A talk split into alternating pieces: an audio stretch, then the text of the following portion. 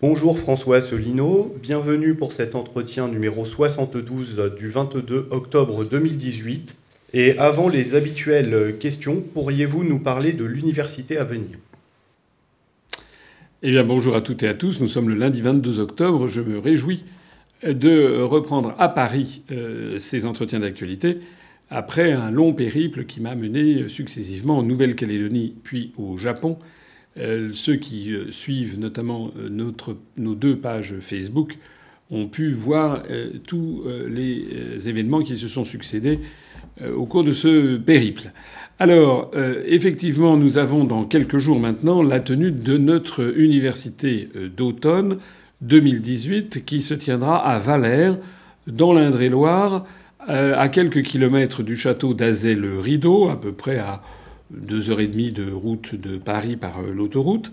Euh, ça se tiendra le samedi 27 euh, et le dimanche 28 octobre. Alors, effectivement, on est actuellement en plein dans les préparations. nous aurons, la presse s'en est fait l'écho. Pour la première fois, on a une presse nationale qui commence à parler de cet événement. Euh, pourquoi est-ce que la presse nationale parle de cet événement d'ailleurs euh, D'abord parce que euh, la plupart des autres partis politiques sont dans une situation très difficile et les grands partis politiques, entre guillemets, le Front National, les Républicains, le Parti Socialiste, la République en marche notamment, n'ont pas été capables d'organiser une université d'été, alors que nous, nous l'organisons comme les autres, comme les années précédentes. Il n'y a guère que les insoumis et, euh, ben, à la limite le Parti communiste avec notamment la, fête de l'humanité, mais les insoumis euh, qui euh, ont tenu une véritable université. il y a eu aussi, je crois, le MoDem qui a fait un petit quelque chose, mais avec des, vraiment des, nombres peu importants de, de personnes. Les insoumis avaient du monde à Marseille. Donc déjà, la première chose, c'est que nous nous démarquons de la, de la plupart des partis politiques qui sont en grande difficulté. Nous, nous nous portons bien, nous nous portons même très bien, puisque nous avons dépassé les 32 100 adhérents. 32 100 adhérents, ça commence à vraiment être à être de plus en plus significatif. Il y a une deuxième raison pour laquelle les médias s'intéressent à cette université, c'est que nous avons euh, eu cette année euh, des concours pour les tables rondes qui euh, sont plus connus encore que les autres années antérieures. Tout spécialement la, le débat qui aura lieu le samedi 27 au matin, un débat qui va être riche, un débat d'environ trois heures entre Emmanuel Todd, le très célèbre essayiste qui a écrit énormément d'ouvrages, euh, dont le premier est l'un des plus célèbres, qui s'appelle La chute finale, où il expliquait dès 1976 comment l'Union soviétique finirait par s'effondrer. Il avait écrit ça euh, dans un contexte de euh, comment dirais-je d'incrédulité générale. Euh, il y avait des journaux, le journal Libération, qui avait qui avait ricané de cette de cet ouvrage et qui n'avait qu'un seul défaut finalement, c'est d'être prémonitoire et d'avoir raison trop tôt, puisque l'URSS s'est effondrée en 1991, euh, c'est-à-dire 15 ans après le livre d'Emmanuel Todd. Alors Emmanuel Todd a écrit beaucoup d'autres ouvrages et nous débattrons ensemble sur un thème qui s'appelle et qui sera euh, La France va-t-elle disparaître? C'est quand même un, thème de toute première euh, magnitude.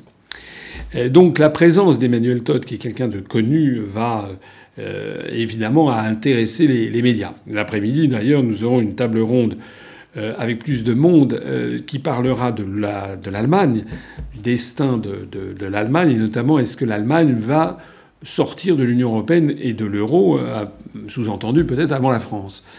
Euh, pour parler de cette question, nous avons euh, le plaisir d'accueillir Édouard Husson, qui est normalien, qui est un, des grands experts de l'Allemagne contemporaine, qui, va venir nous parler de ça. Nous aurons également le plaisir d'accueillir euh, la journaliste Coralie Delhomme, qui a écrit récemment un ouvrage qui s'appelle Le couple franco-allemand n'existe pas. Et puis, qui nous invitons également avec David Keila, qui est un économiste, qui écrit euh, qui fait partie des économistes atterrés, qui écrit de temps en temps dans Mediapart.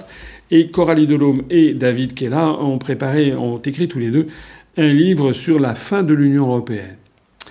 Euh, et bien enfin, nous aurons Vincent Brousseau, notre responsable des questions monétaires, qui est quand même l'un des meilleurs spécialistes mondiaux de l'euro qui viendra, il réside encore en Allemagne, il viendra spécialement pour nous parler de ça.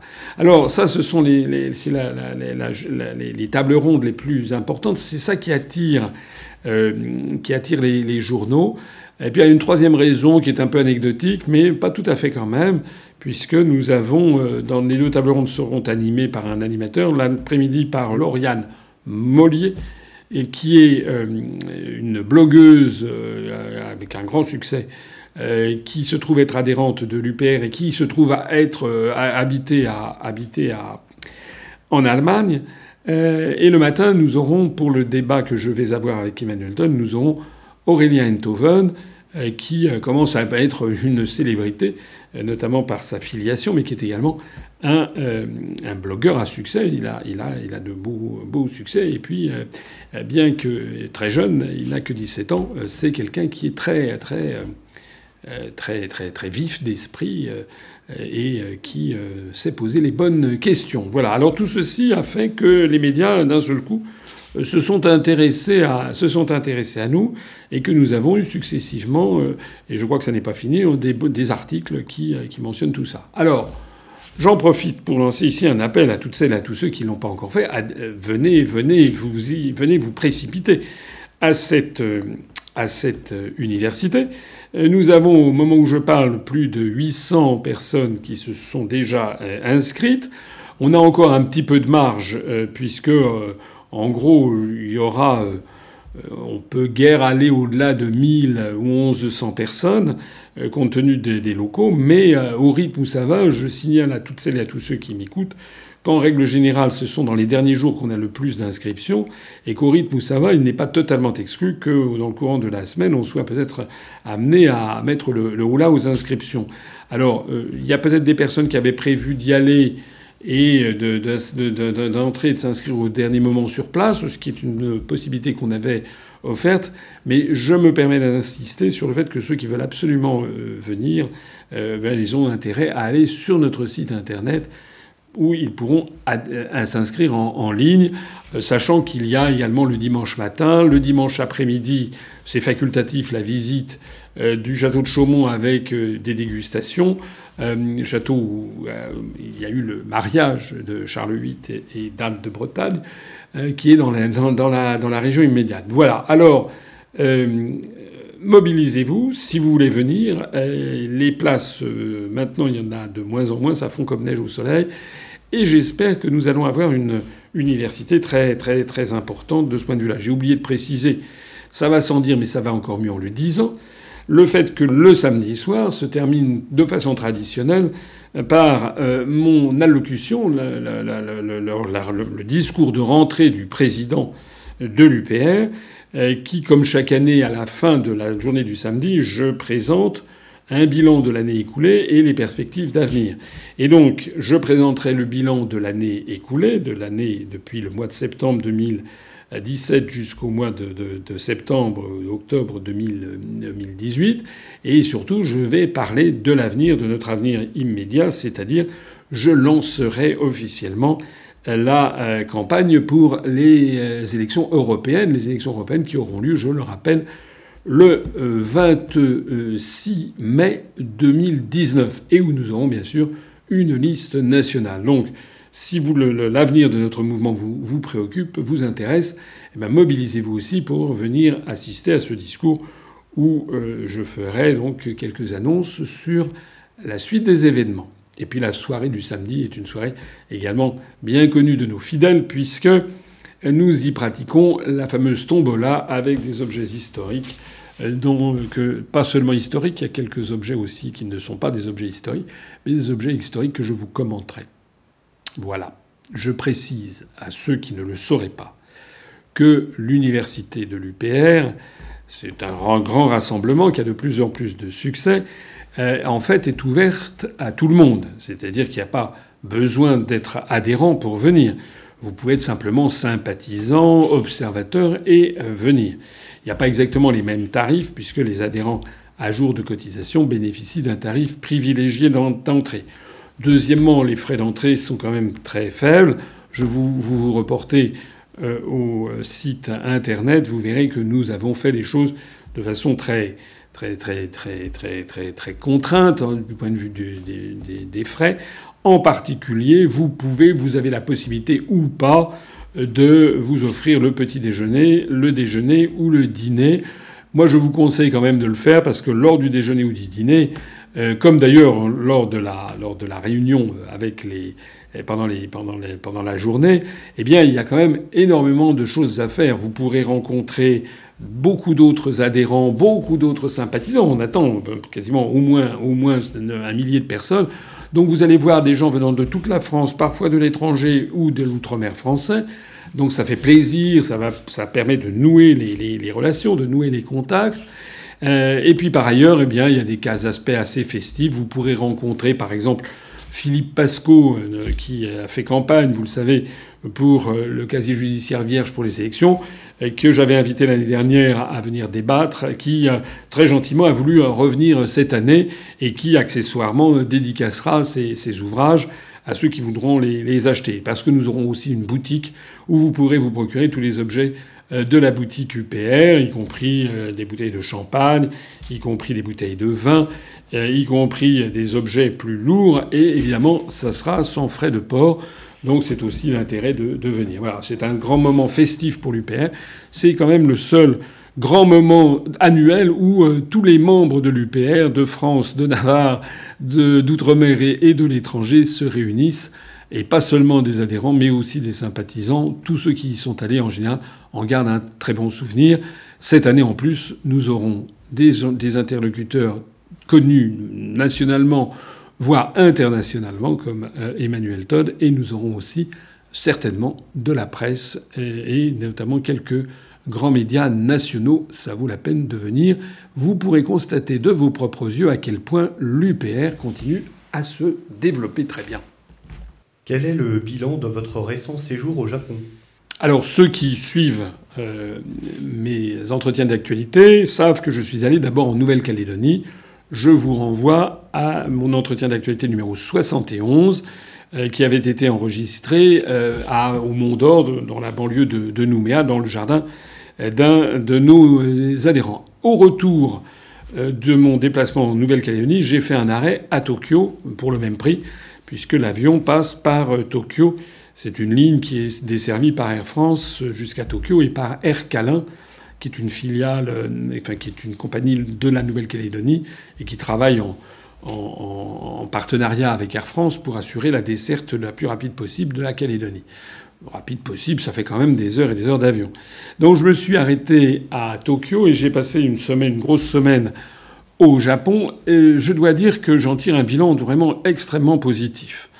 Euh, D'abord parce que j'y ai, euh, j'ai pu mesurer euh, l'augmentation de la notoriété de notre mouvement et le dynamisme de nos équipes sur place. On a maintenant plus de 60 ou 65 adhérents au Japon.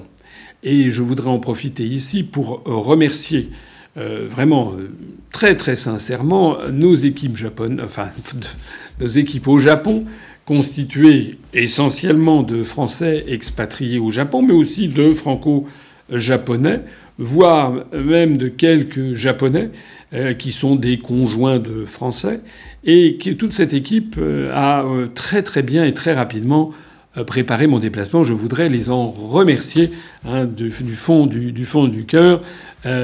Kokoro kara domo arigato gozaimasu, comme on dit en japonais. Au-delà de ça, les entretiens que j'ai eus étaient tout à fait passionnants. D'abord, j'ai eu l'occasion de m'entretenir avec la presse japonaise avec deux, articles dans le Sankei Shimbun, qui est un journal qui tire à 2,5 millions d'exemplaires. Deuxièmement, un article dans le Tokyo Shimbun et un article dans le Chunichi Shimbun, qui sont à eux deux, qui tirent à peu près à 3 millions d'exemplaires, à eux deux, ou 3 millions ou 3 millions 500 000 exemplaires. Donc une couverture médiatique significative et qui sera, qui va être doublée par le fait que euh, une grande société d'édition japonaise, Fujiwara, va éditer les actes des colloques auxquels j'ai participé, puisque j'ai participé à un colloque, une espèce de conférence à l'université Waseda de Tokyo, qui est l'une des principales universités. Vous avez Todai, Tokyo Daiguchi, qui est la grande université qui forme les hauts fonctionnaires, notamment pour euh, la faculté de, droit, l'université de Tokyo, Tokyo Daiguchi.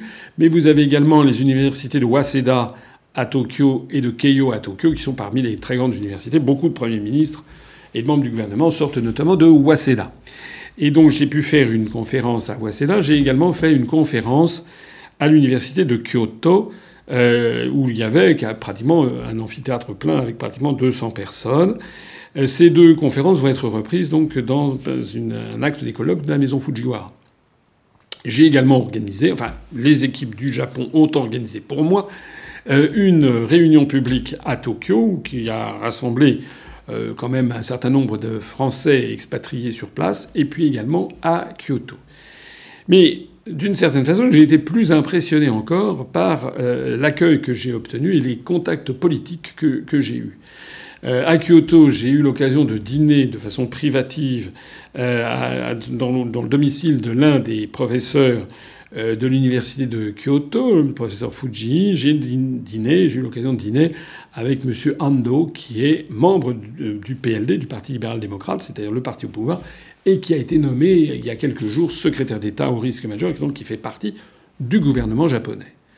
Et donc j'ai eu un entretien qui a duré quand même trois heures et demie avec ces, dans, ce, dans ce cénacle.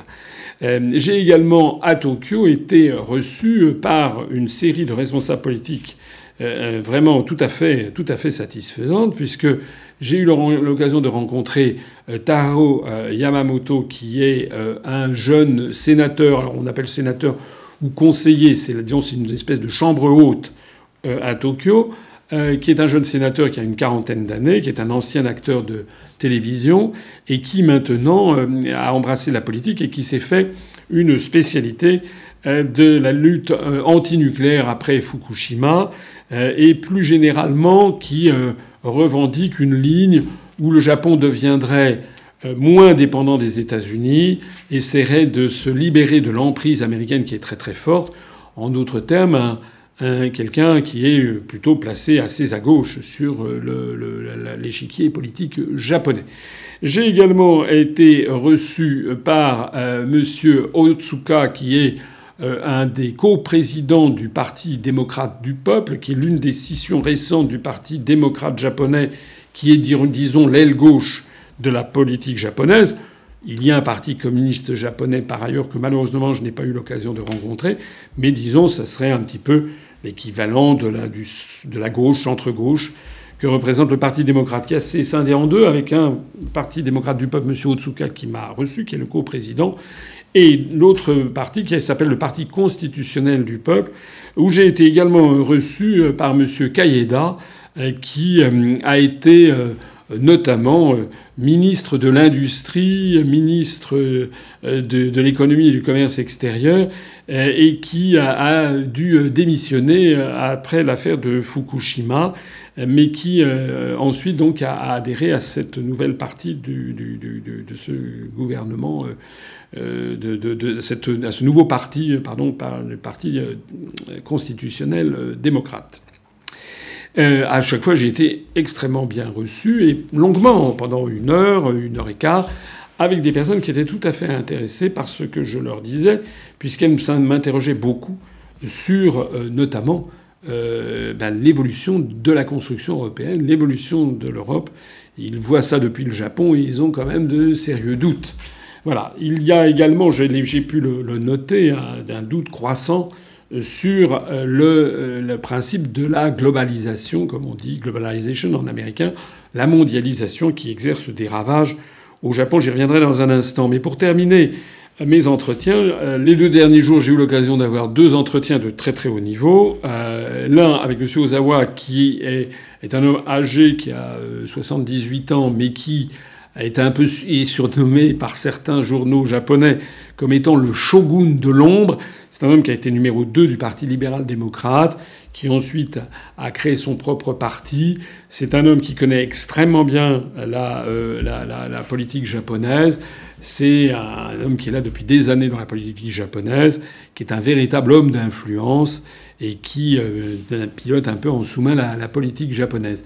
Il avait souhaité me voir. On a eu un entretien dans un petit restaurant un peu privé à Tokyo, qui était, qui s'est entretien qui s'est merveilleusement bien passé, bien passé au point d'ailleurs euh, qu'il a accepté le principe de venir en France, peut-être à notre prochaine université en 2019, euh, pour parler notamment des questions concernant le Japon et l'Extrême-Orient.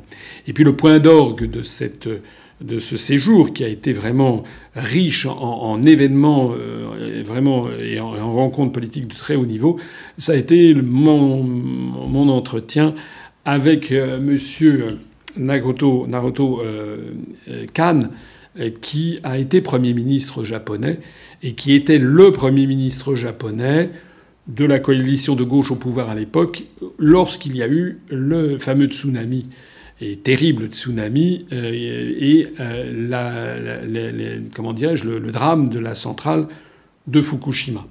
Donc euh, mon entretien avec l'ancien Premier ministre japonais a été tout à fait du plus haut intérêt, euh, puisqu'il m'a expliqué à quel point il était auparavant un grand partisan euh, des questions de l'énergie nucléaire, et que suite au drame de Fukushima, c'est d'ailleurs lui n'était absolument pas responsable de la décision de construire des centrales nucléaires à cet endroit-là, mais lui il a eu à gérer sur le coup l'affaire de Fukushima. Il m'a expliqué, il m'a donné un livre qu'il a, qu'il a fait. Euh, il m'a donné un livre qu'il m'a dédicacé. Il m'a montré euh, la carte du Japon avec la centrale nucléaire de Fukushima qui n'est qu'à 200-220 km au nord de Tokyo. Et il m'a raconté avec quasiment des sanglots dans la voix comment il avait été, étant Premier ministre du Japon, pendant quelques jours, pendant un ou deux jours, été, ils avaient été sur le fil du rasoir. Ils s'étaient demandé s'ils n'allaient pas être obligés par le déchaînement calamiteux des événements, l'enclenchement catastrophique, s'ils n'allaient pas être obligés de faire, euh, comment dirais-je, de vider euh, la région de Tokyo de sa population, qui était menacée éventuellement si l'affaire avait continué à, dégénérer, et donc il peut-être de faire déplacer 50 millions de personnes.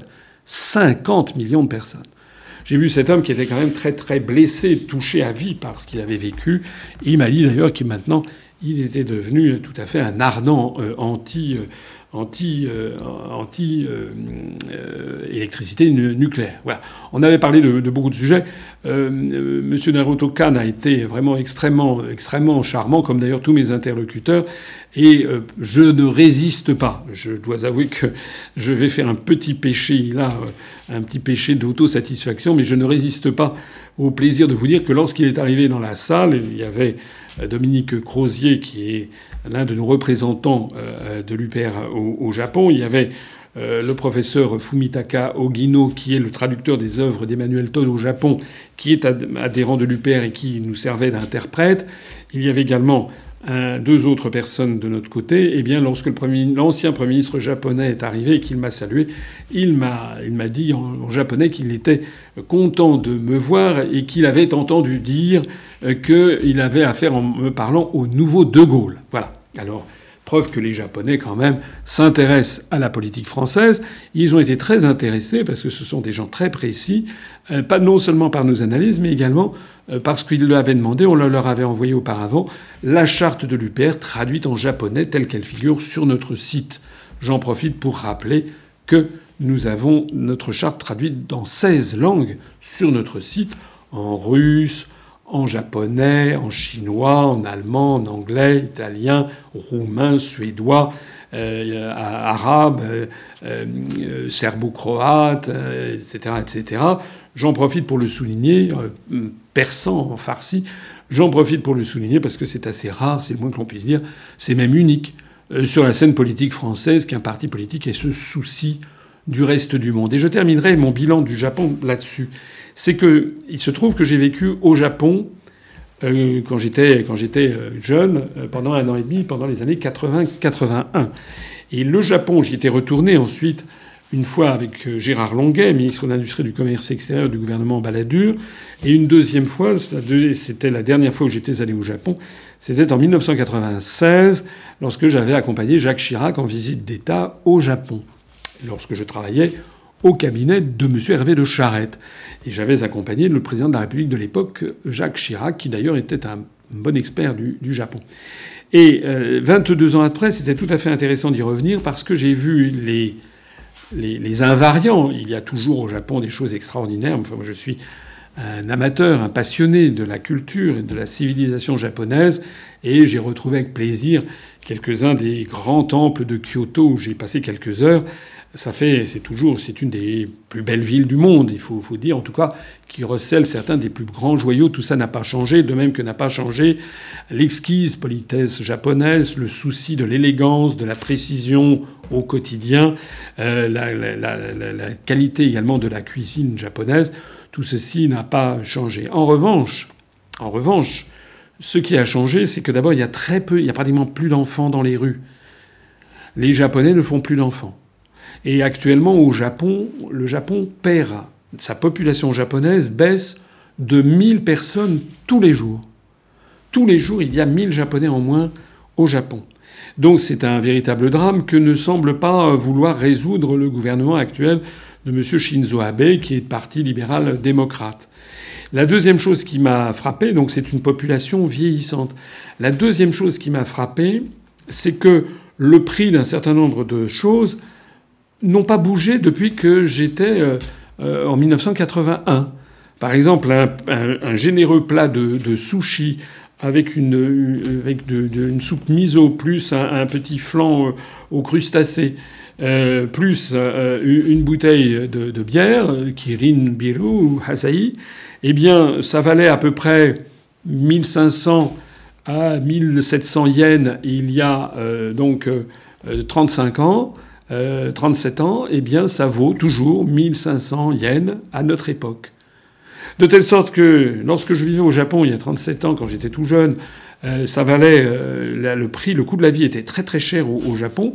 Maintenant, 1500 yens, 1700 yens, ça fait à peu près quelque chose comme, comme 12 euros. Voilà, donc vous avez au Japon, pour 12 euros, vous pouvez manger un très bon plat de sushi avec une soupe, avec une bière, etc. C'est moins cher qu'à Paris. Nettement moins cher qu'à Paris. Il en est d'ailleurs de même. Les courses en taxi sont, plutôt un peu moins chères qu'à Paris. Euh, les hôtels, j'ai logé dans un petit hôtel qui était moins cher que ce que j'aurais eu à Paris pour le même prix. Le prix des transports euh, également sont, à part le, le Shinkansen qui, lui est assez cher, mais le prix du métro est vraiment euh, bon marché. Voilà.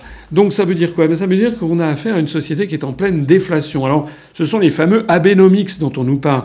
En fait, Shinzo Abe applique au Japon une politique qui est celle voulue par l'OCDE. Alors eux, ils sont pas dans l'Union européenne, mais ils sont comme nous et comme l'Union européenne, ils sont dans l'OCDE.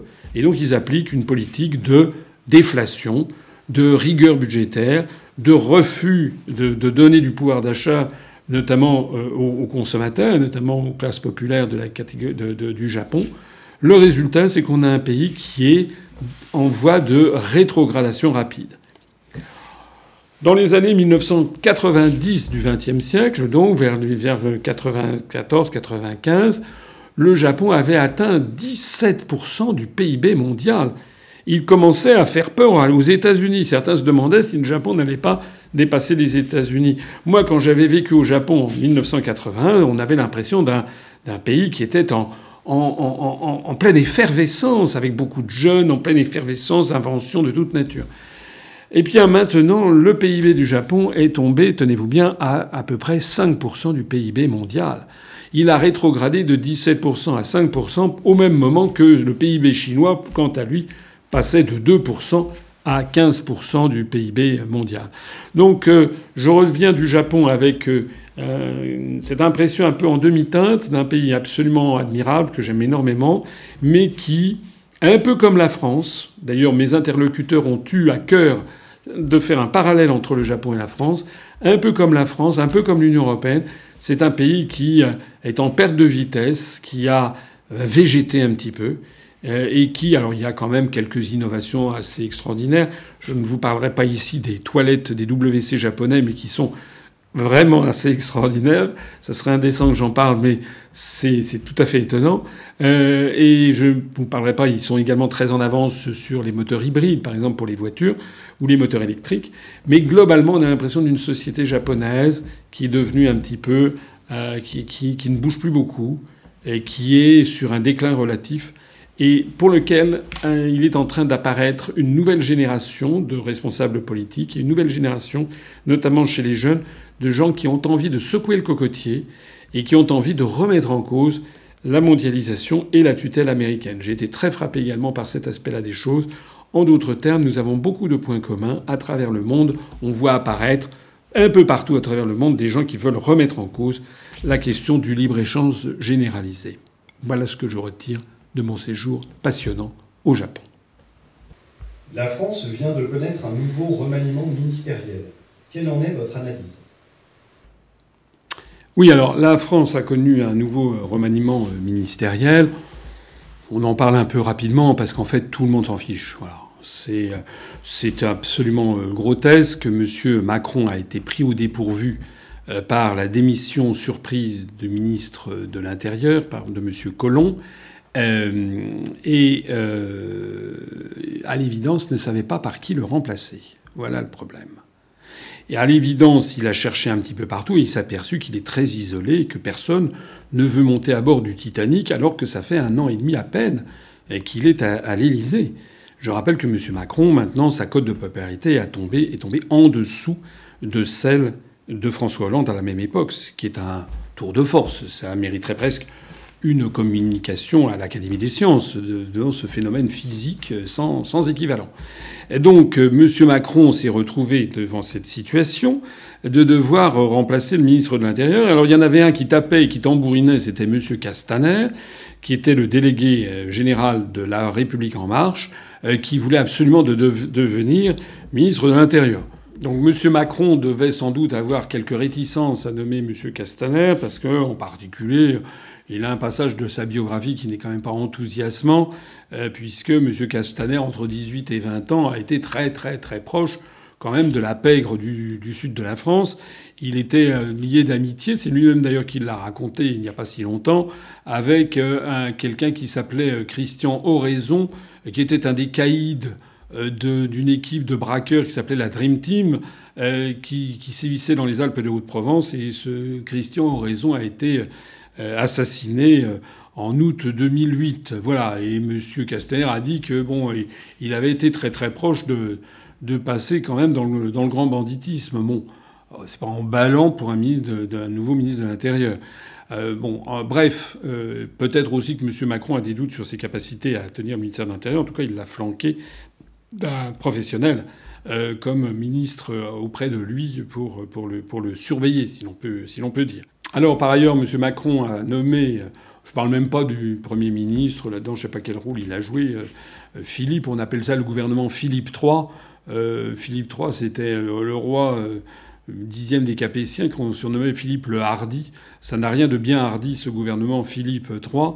en attendant, dans ce gouvernement, il y a également donc une dame qui s'appelle Madame Emmanuelle Vargon, qui est nommée secrétaire d'État à l'écologie et qui en fait était directrice du marketing ou des, relations, euh, comment dirais-je, des, relations institutionnelles ou de la communication du groupe Danone. Voilà.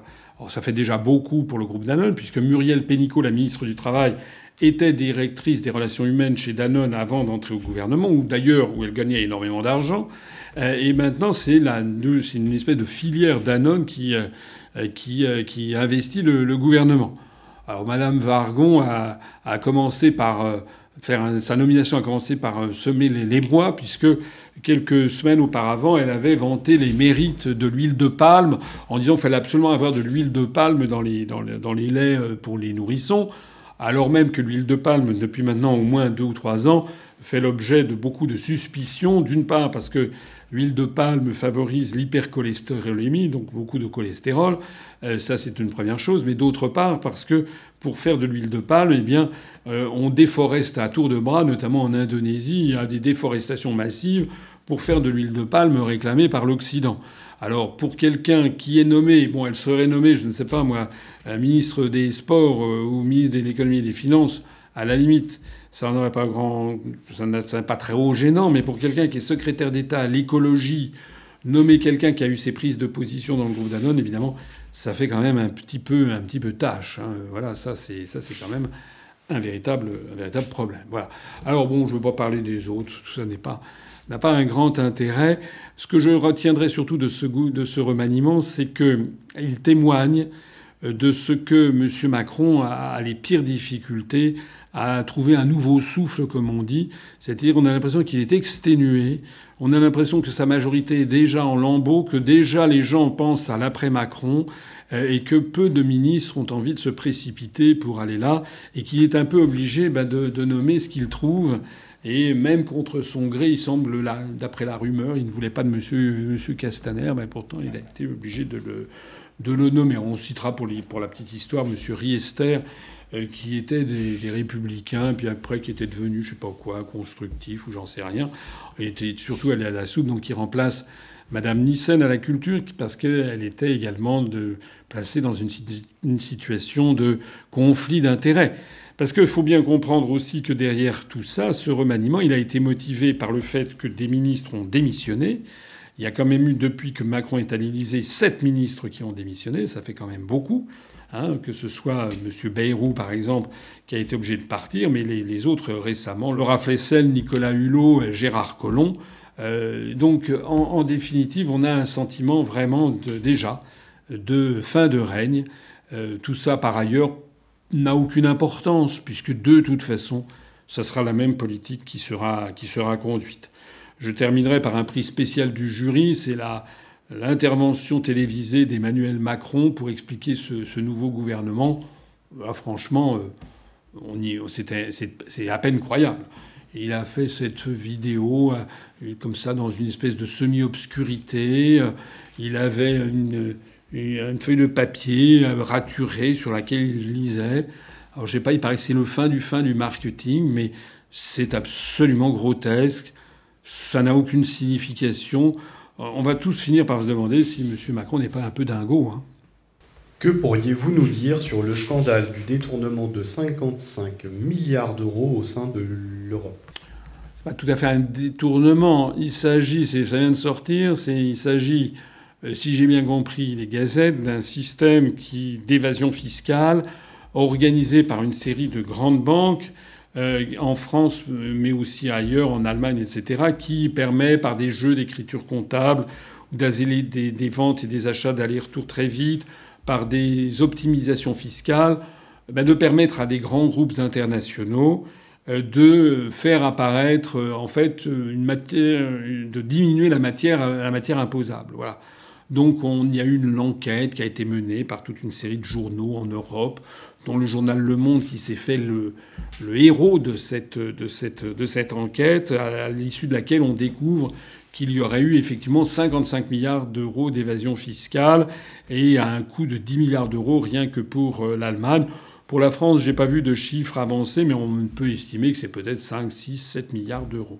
Alors, qu'est-ce que l'on peut dire? D'abord, on peut dire que ce sont des sommes considérables, évidemment, énormes, énormes. Voilà. Deuxièmement, elle confirme ce que je n'ai cessé de, dire depuis des années, c'est que la libre circulation des mouvements de capitaux au sein de l'Union européenne permet, on l'avait déjà vu avec le scandale LuxLeaks, hein, le scandale qui avait frappé le Grand-Duché de Luxembourg et où Jean-Claude Juncker était l'un des responsables essentiels qui permettait à des grands groupes internationaux de faire apparaître des déficits en France et de faire apparaître des, des, des, profits au, au, Luxembourg.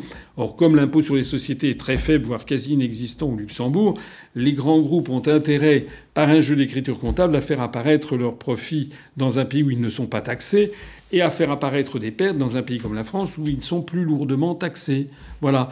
Alors là, c'est un nouvel alors, je, ne connais pas les, détails exacts. D'ailleurs, ce qui a sorti dans la presse n'était pas très clair. Il était question euh, d'avoir des traders, d'avoir des, de l'optimisation fiscale. Bref, tout ça pour dire quoi? Eh bien, pour dire que, on l'a déjà dit, je le répète une nouvelle fois, la libre circulation des mouvements de capitaux euh, met directement en cause les finances publiques, parce qu'elle permet aux plus grands groupes industriels et financiers d'optimiser par le recours à des experts, d'optimiser leur situation fiscale, en fait d'échapper à l'impôt. C'est une des raisons absolument fondamentales pour lesquelles les pays comme la France ont tant de mal à joindre les deux bouts et à régler la question, puisque euh, à chaque fois il manque 10, 15, 20, 30 milliards d'euros supplémentaires. Lorsque nous serons arrivés au pouvoir, lorsque nous aurons euh, sorti de l'Union européenne, lorsque nous aurons rétabli le contrôle des mouvements de capitaux, je dis bien le contrôle, je ne dis pas l'interdiction des mouvements de capitaux, je dis le contrôle, comme ça existait du temps de De Gaulle, de Pompidou, de Giscard ou de Mitterrand jusqu'à Maastricht, lorsque nous aurons rétabli le contrôle des mouvements de capitaux, non seulement nous casserons le mécanisme infernal qui permet les délocalisations à l'étranger, mais par, le même mouvement, nous casserons également la possibilité aux très grandes sociétés financières et industrielles d'échapper à l'impôt de façon à la limite de la légalité ou parfois de façon carrément illégale. Et donc notre sortie de l'Union européenne et notre, notre rétablissement du contrôle des mouvements de capitaux rapidement se traduira par la fin des délocalisations, peut-être par des relocalisations, par une baisse du chômage et également par de meilleures rentrées fiscales avec une lutte enfin sérieuse contre l'évasion fiscale. Quelles sont les dernières nouvelles venues des États-Unis? Alors, les États-Unis, euh, d'abord, je voudrais dire quelque chose. Lors de mon séjour au Japon, j'en ai parlé avec les interlocuteurs que j'ai eus, qui étaient des interlocuteurs de très haut niveau. Tout le monde convenait que euh, l'élection de Donald Trump, comme d'ailleurs le Brexit, sont des signaux avant-gardistes de ce qui va se passer sur le reste de, dans le reste de la planète. C'est-à-dire que la volonté des États-Unis de revenir sur toute une série d'ouvertures, de, euh, de, mondialisation, euh, eh bien ça, ça va progressivement diffuser dans le, dans le monde entier. On est en fait en train de basculer, de changer euh, de période historique. On a eu depuis l'Antiquité une succession de façon presque sinusoïdale d'ouverture sur l'extérieur puis de refermeture. On a eu ce phénomène-là tout au long de l'histoire. Beaucoup de phénomènes historiques, comme les phénomènes économiques aussi, euh, sont des phénomènes de nature oscillatoire. Hein. Donc on a assisté à une grande période d'ouverture après la Seconde Guerre mondiale, exacerbée après la chute de l'Union soviétique, où là on a eu vraiment les, accords de Marrakech, la création de l'Organisation mondiale du commerce, etc. Et il est très probable que dans les années qui viennent, on va assister à une refermeture. Ça, c'est le cadre général.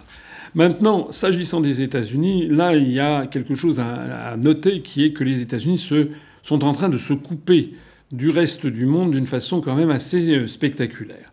Euh, on a su, j'ai déjà eu l'occasion de dire lors d'entretiens d'actualité antérieurs, euh, que nous avions un, les États-Unis par exemple, étaient sortis de l'UNESCO. Ils l'avaient déjà fait, puis ils étaient revenus. Et là, ils le font de nouveau. Euh, donc cette organisation, cette branche de l'ONU qui gère l'éducation, les sciences, la culture, qui gère la liste du patrimoine de l'humanité, etc. Donc les États-Unis sont sortis de l'UNESCO.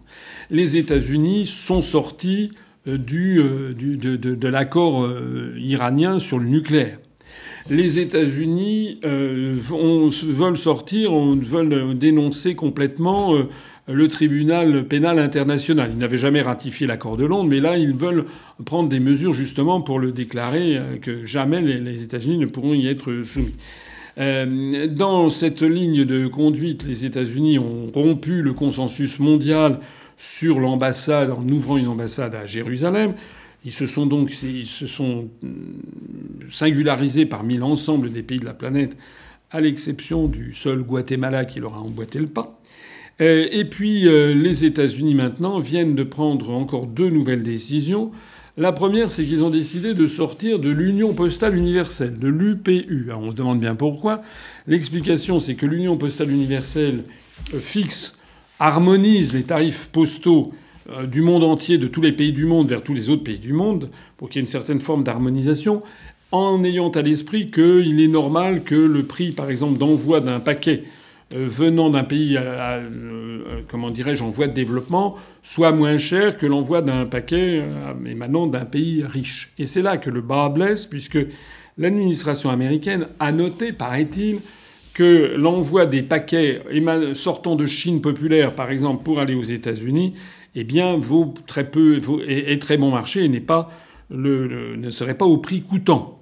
Donc l'administration euh, Trump qui vise à rétablir les échanges commerciaux entre les États-Unis et la Chine, à rétablir l'équilibre des échanges commerciaux, puisque les États-Unis euh, dégagent un déficit extraordinaire vis-à-vis de la Chine, eh bien, pour faire pression sur le gouvernement chinois, Donald Trump a renchéri le coût d'un certain nombre de, taxes sur les produits chinois. Il y a de plus en plus, bientôt, il y aura d'ailleurs toutes les exportations chinoises qui seront taxées au prix fort par les États-Unis d'Amérique. Mais maintenant, il s'attaque à l'UPU, à l'Union postale universelle, parce qu'ils disent que c'est un des moyens par lesquels la Chine se permet d'envoyer des produits dans le monde entier à très bas coût. Encore une institution internationale dont les États-Unis vont sortir. Et puis on a appris, alors il y a quelques heures, que par ailleurs les États-Unis auraient décidé, ont décidé de sortir d'un accord nucléaire avec les Russes qui datait de 1987, qui avait été signé entre Ronald Reagan et Mikhail Gorbatchev, et qui visait les armes de portée intermédiaire, les armes nucléaires de portée intermédiaire. Donc euh, les... Donald Trump a fait savoir que selon son administration, les Russes ne rempliraient pas les, contraintes de ce traité bilatéral et donc ils allaient euh, eux-mêmes en sortir. Moi, là-dedans, je ne sais pas ce qui est vrai et ce qui est faux. Ce que je constate, en tout cas, j'ai un peu des doutes sur le fait que la, Russie euh, violerait ouvertement ce traité, parce que depuis quelques années, la Russie s'est quand même plutôt faite la championne des euh, du, droit international public, y compris sur l'affaire de Crimée, j'insiste, y compris sur l'affaire de Syrie, j'insiste, puisque dans les deux cas, je suis désolé, mais euh, le droit international n'a pas été euh, pas été bafoué. En Crimée, il y a quand même eu un comment dirais-je un référendum qui a la même valeur que le référendum qu'il y a eu au Sud-Soudan ou au Kosovo. Euh, qui alors l'Occident soutient le référendum au Sud-Soudan ou au Kosovo, mais pousse des cris d'indignation devant le référendum qui a eu lieu en Crimée. Oh, globalement, globalement, la Russie a tendance à respecter quand même le droit international. Et si ils ont des, troupes en Syrie, c'est à la demande officielle du gouvernement légitime, en tout cas reconnu comme légitime par l'ensemble, la grande majorité des pays du monde, qui est le gouvernement de Bachar al-Assad. Donc les États-Unis euh, prennent la décision de sortir de cet accord nucléaire, ce qui quand même ne laisse pas d'inquiéter, parce que ça veut dire que les États-Unis vont relancer la course à l'armement nucléaire sur des, armes, des armements de moyenne portée. C'est quand même évidemment très inquiétant, surtout dans le contexte actuel où il y a déjà trop, beaucoup trop de sujets d'inquiétude quant à un dérapage, un dérapage éventuel de, des relations entre la Russie et l'Occident, je note que Donald Trump jette encore de l'huile sur le feu sur cette question. Quelle est votre analyse de l'affaire Khashoggi? Alors l'affaire Khashoggi, c'est euh, l'affaire euh, qui maintenant défraye la chronique depuis une grosse semaine de ce journaliste saoudien qui s'était d'ailleurs euh, réfugiés euh, à l'étranger, notamment euh, en Angleterre et en Turquie. Ce journaliste saoudien Khashoggi qui avait des prises de position très critiques sur le régime saoudien, en particulier sur le prince héritier qu'on appelle dans les grands médias occidentaux MBS, Mohamed Ben Salman. le fils donc du roi actuel, du roi Salman d'Arabie saoudite. Alors, euh, vous connaissez l'histoire, sinon je la résume en deux mots. Euh, donc ce journaliste euh, était allé chercher des papiers au consulat, des papiers pour entrer ou sortir, des papiers consulaires au consulat d'Arabie saoudite à Istanbul. C'est pas l'ambassade, l'ambassade est à Ankara, comme toutes les ambassades. Là, un consulat à Istanbul. on lui dit que ça n'est pas prêt, qu'il faut qu'il repasse le lendemain ou le surlendemain, je ne me rappelle plus. Le lendemain ou le surlendemain, il entre euh, dans, le, consulat en question euh, et les Turcs suivent les allées et venues du consulat saoudien avec des, des caméras qui, de, surveillance. Il y est entré et puis il n'en est jamais ressorti. Ou alors, plus exactement, parce que maintenant on croit qu'on a cru comprendre que les services secrets turcs avaient euh, poser des, des espèces de grandes antennes qui permettaient d'écouter tout ce qui se passait au sein du consulat saoudien à Istanbul, il semblerait qu'il est entré, est entré bien vivant et qu'il en est sorti mort et coupé en, en petits morceaux, puisqu'on apprend, c'est une espèce de scénario digne d'un film d'horreur ou digne de meurtre à la tronçonneuse, euh, on apprend qu'il y aurait une équipe de 18 personnes qui seraient venues d'Arabie saoudite, que ce journaliste Khashoggi en question aurait été molesté, étranglé selon certains, enfin bref, en attendant, une fois qu'il aurait été zigouillé, eh bien, on l'aurait coupé en morceaux, on lui aurait coupé la tête, les bras, les membres, etc. Tout ceci aurait été mis en, morceaux dans des paquets, serait sorti donc sous forme de cabas euh, à, l'extérieur du, consulat et aurait été emmené Dieu sait où. Euh, voilà, enfin un scénario d'horreur. Alors, ce qui est très intéressant dans cette affaire, c'est que la Turquie a été le premier pays à, tirer la sonnette d'alarme sur cette affaire et à faire part de ses, de, de ses inquiétudes. Les informations dont disposaient les Turcs sont de première main puisqu'on a vu les caméras de surveillance avec Khashoggi entrer, on ne l'a jamais vu ressortir. Il y a des enregistrements, paraît-il, de ce que l'on apprend, qui seraient absolument accablants sur ce qui se serait passé à l'intérieur de ce, euh, de ce consulat saoudien. D'ailleurs, la police turque est intervenue pour faire des perquisitions. Euh, et le consul de, je ne sais pas si le consul saoudien a poussé des, les mêmes cris d'orfraie que M. Mélenchon dans ce genre de circonstances.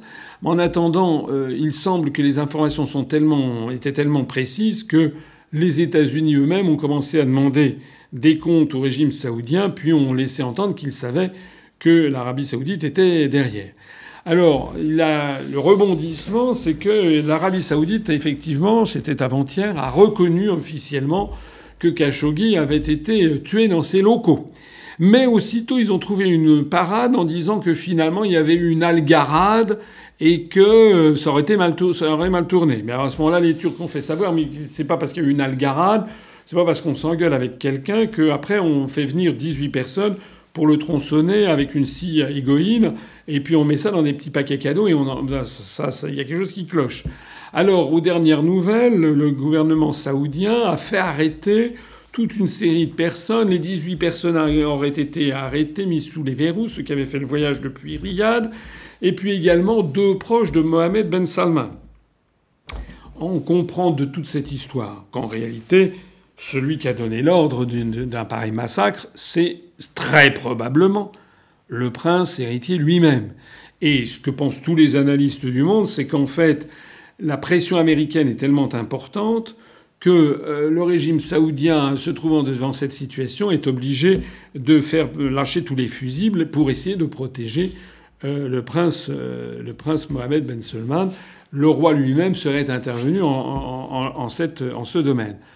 Mais enfin, tout ceci est absolument extraordinairement fragile, et on est en, plein mensonge.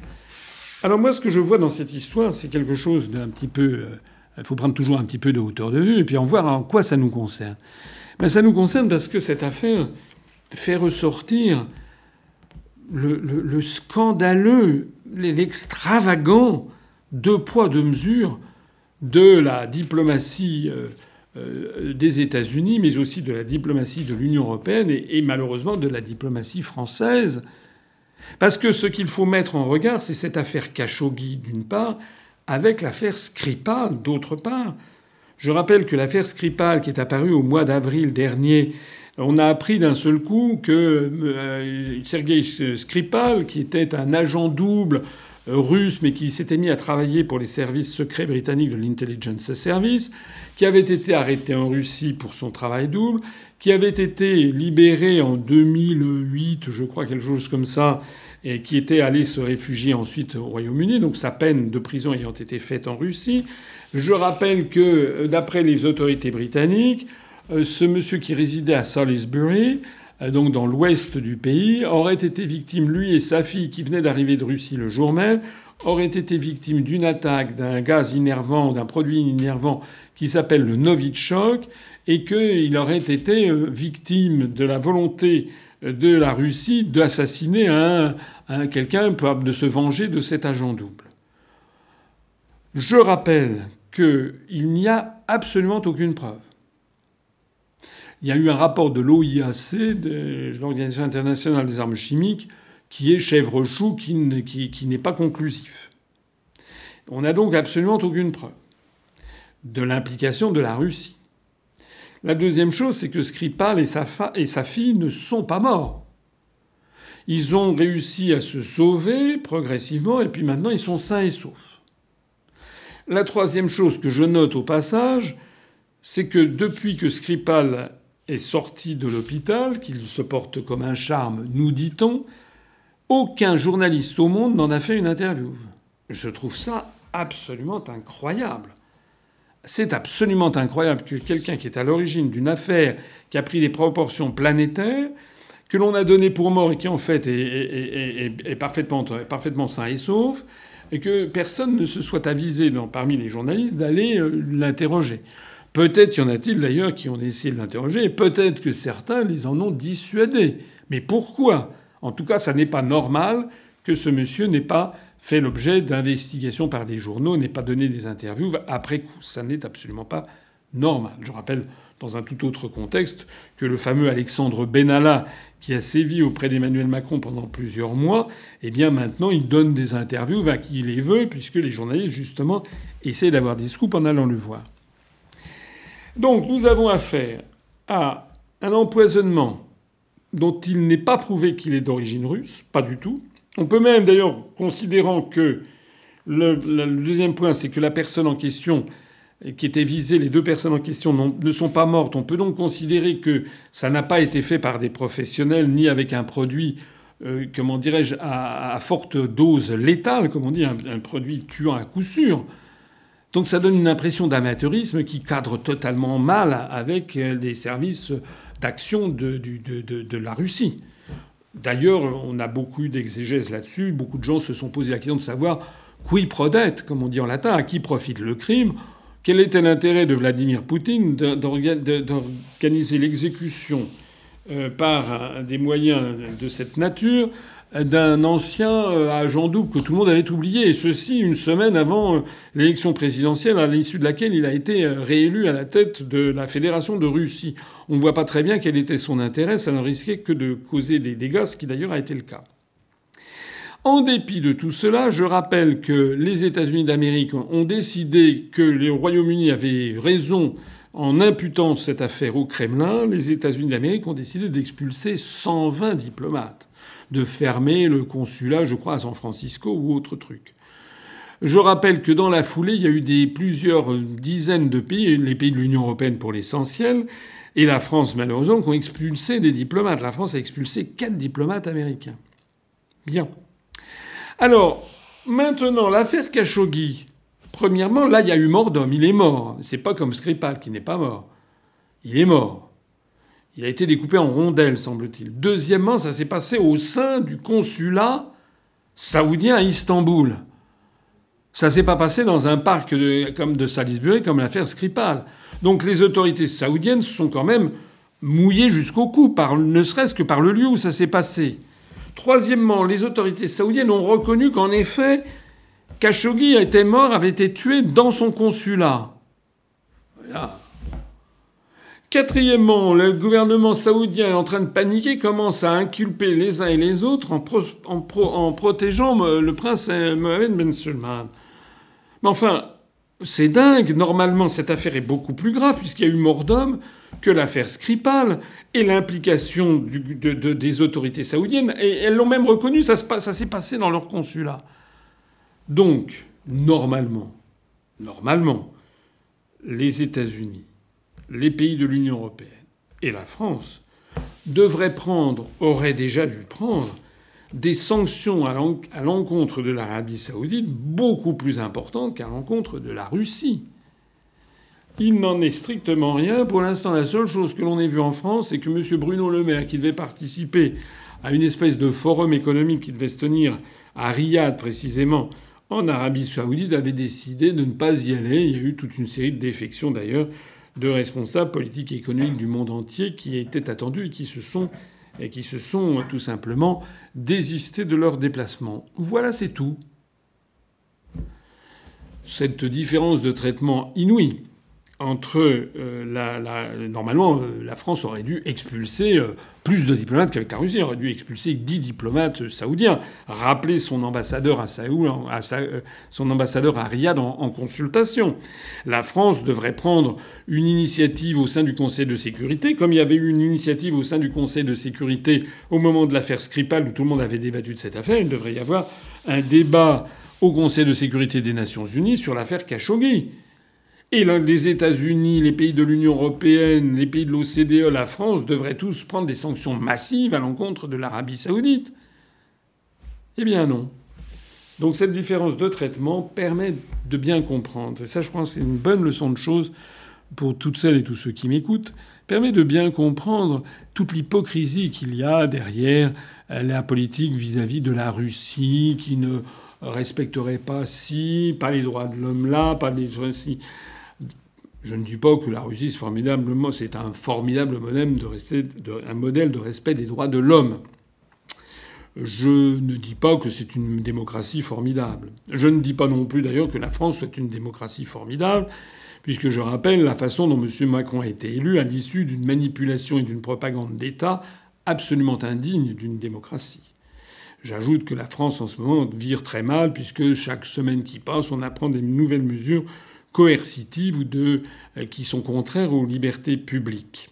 Mais les, les personnes qui m'écoutent verront bien la discordance qu'il y a dans le traitement de la Russie et de l'Arabie saoudite. Ça veut donc bien dire, à contrario, que la politique que mène la France et l'Union européenne contre la Russie est une politique agressive, une politique qui ne cherche pas le compromis, qui ne cherche pas l'entente, mais qui cherche à agresser la Russie peut-être jusqu'au point de rupture. C'est pour ça qu'il faut faire très attention.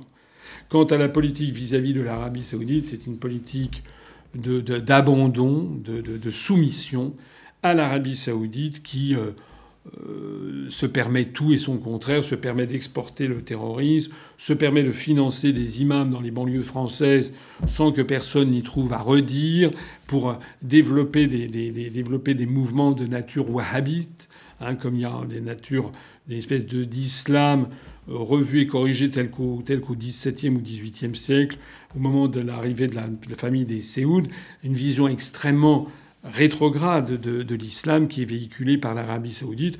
Arabie saoudite qui a d'ailleurs été largement mêlée, ou est largement mêlée, à la guerre, à la sale guerre qu'il y a actuellement au Yémen avec des populations civiles qui sont massacrées, euh, où l'Arabie saoudite est partie prenante, Arabie saoudite qui a également été mêlée, c'est moins qu'on puisse dire, à des trafics d'armes louches vis-à-vis de Daesh.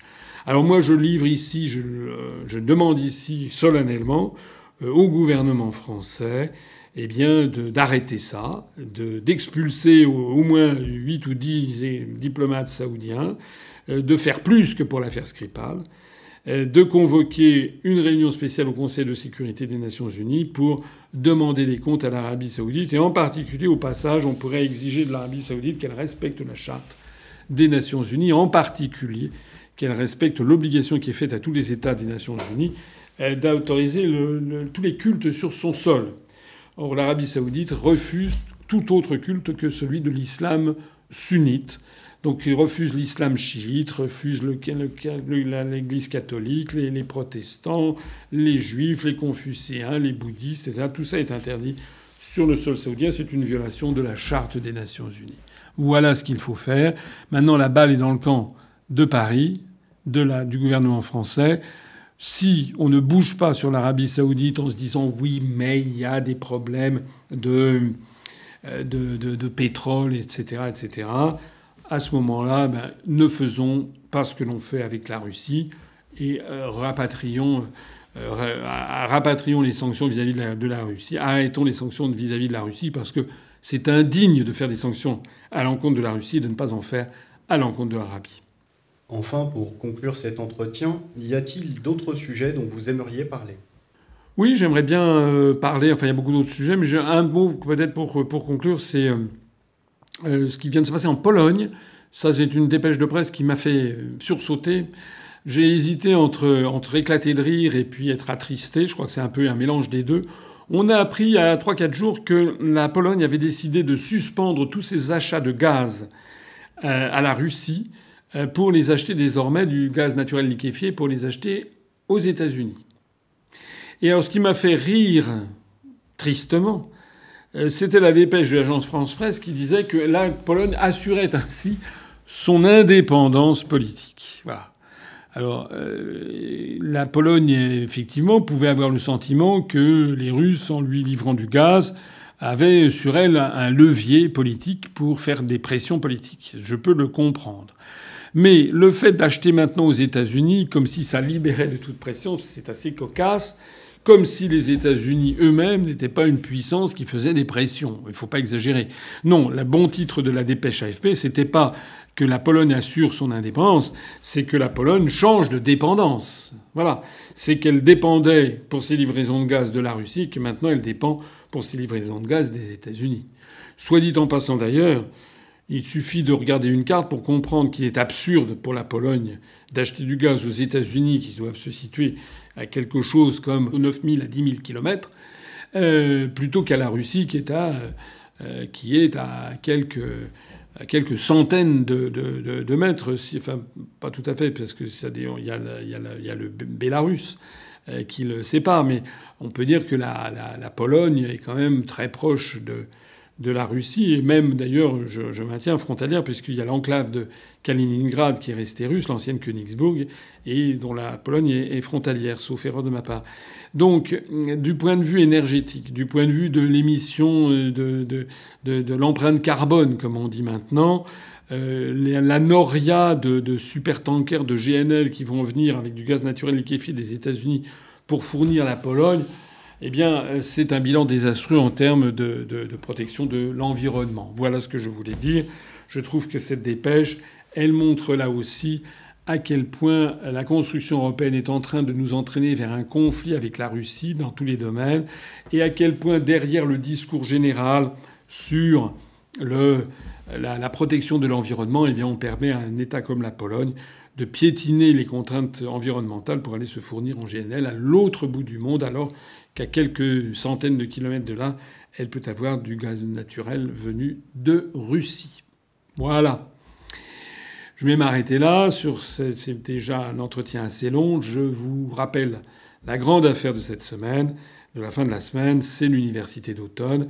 Vous êtes tous aimablement conviés à cette université d'automne. Euh, allez vous inscrire sur euh, le site si vous voulez venir, bien entendu. Mais ne tardez pas parce qu'il est possible que nous soyons amenés à un moment ou à un autre au cours de la semaine, peut-être d'arrêter les, les, les, inscriptions si nous avions dépassé le euh, quota maximum que peut accueillir notre salle. Sur ce, merci à toutes et à tous d'être présents sur notre chaîne UPR TV. Merci d'avoir écouté cet entretien d'actualité et comme d'habitude, je conclurai en disant Vive la République et vive la France. Retrouvez nos analyses, nos propositions, adhérez ou faites un don sur upr.fr. Retrouvez-nous aussi sur Facebook pour partager des idées et participer au direct. Twitter pour suivre les réactions de François Asselineau au jour le jour. YouTube pour ne rater aucune de nos vidéos. Pour nous aider à rétablir la démocratie, poussez-nous, abonnez-vous, partagez.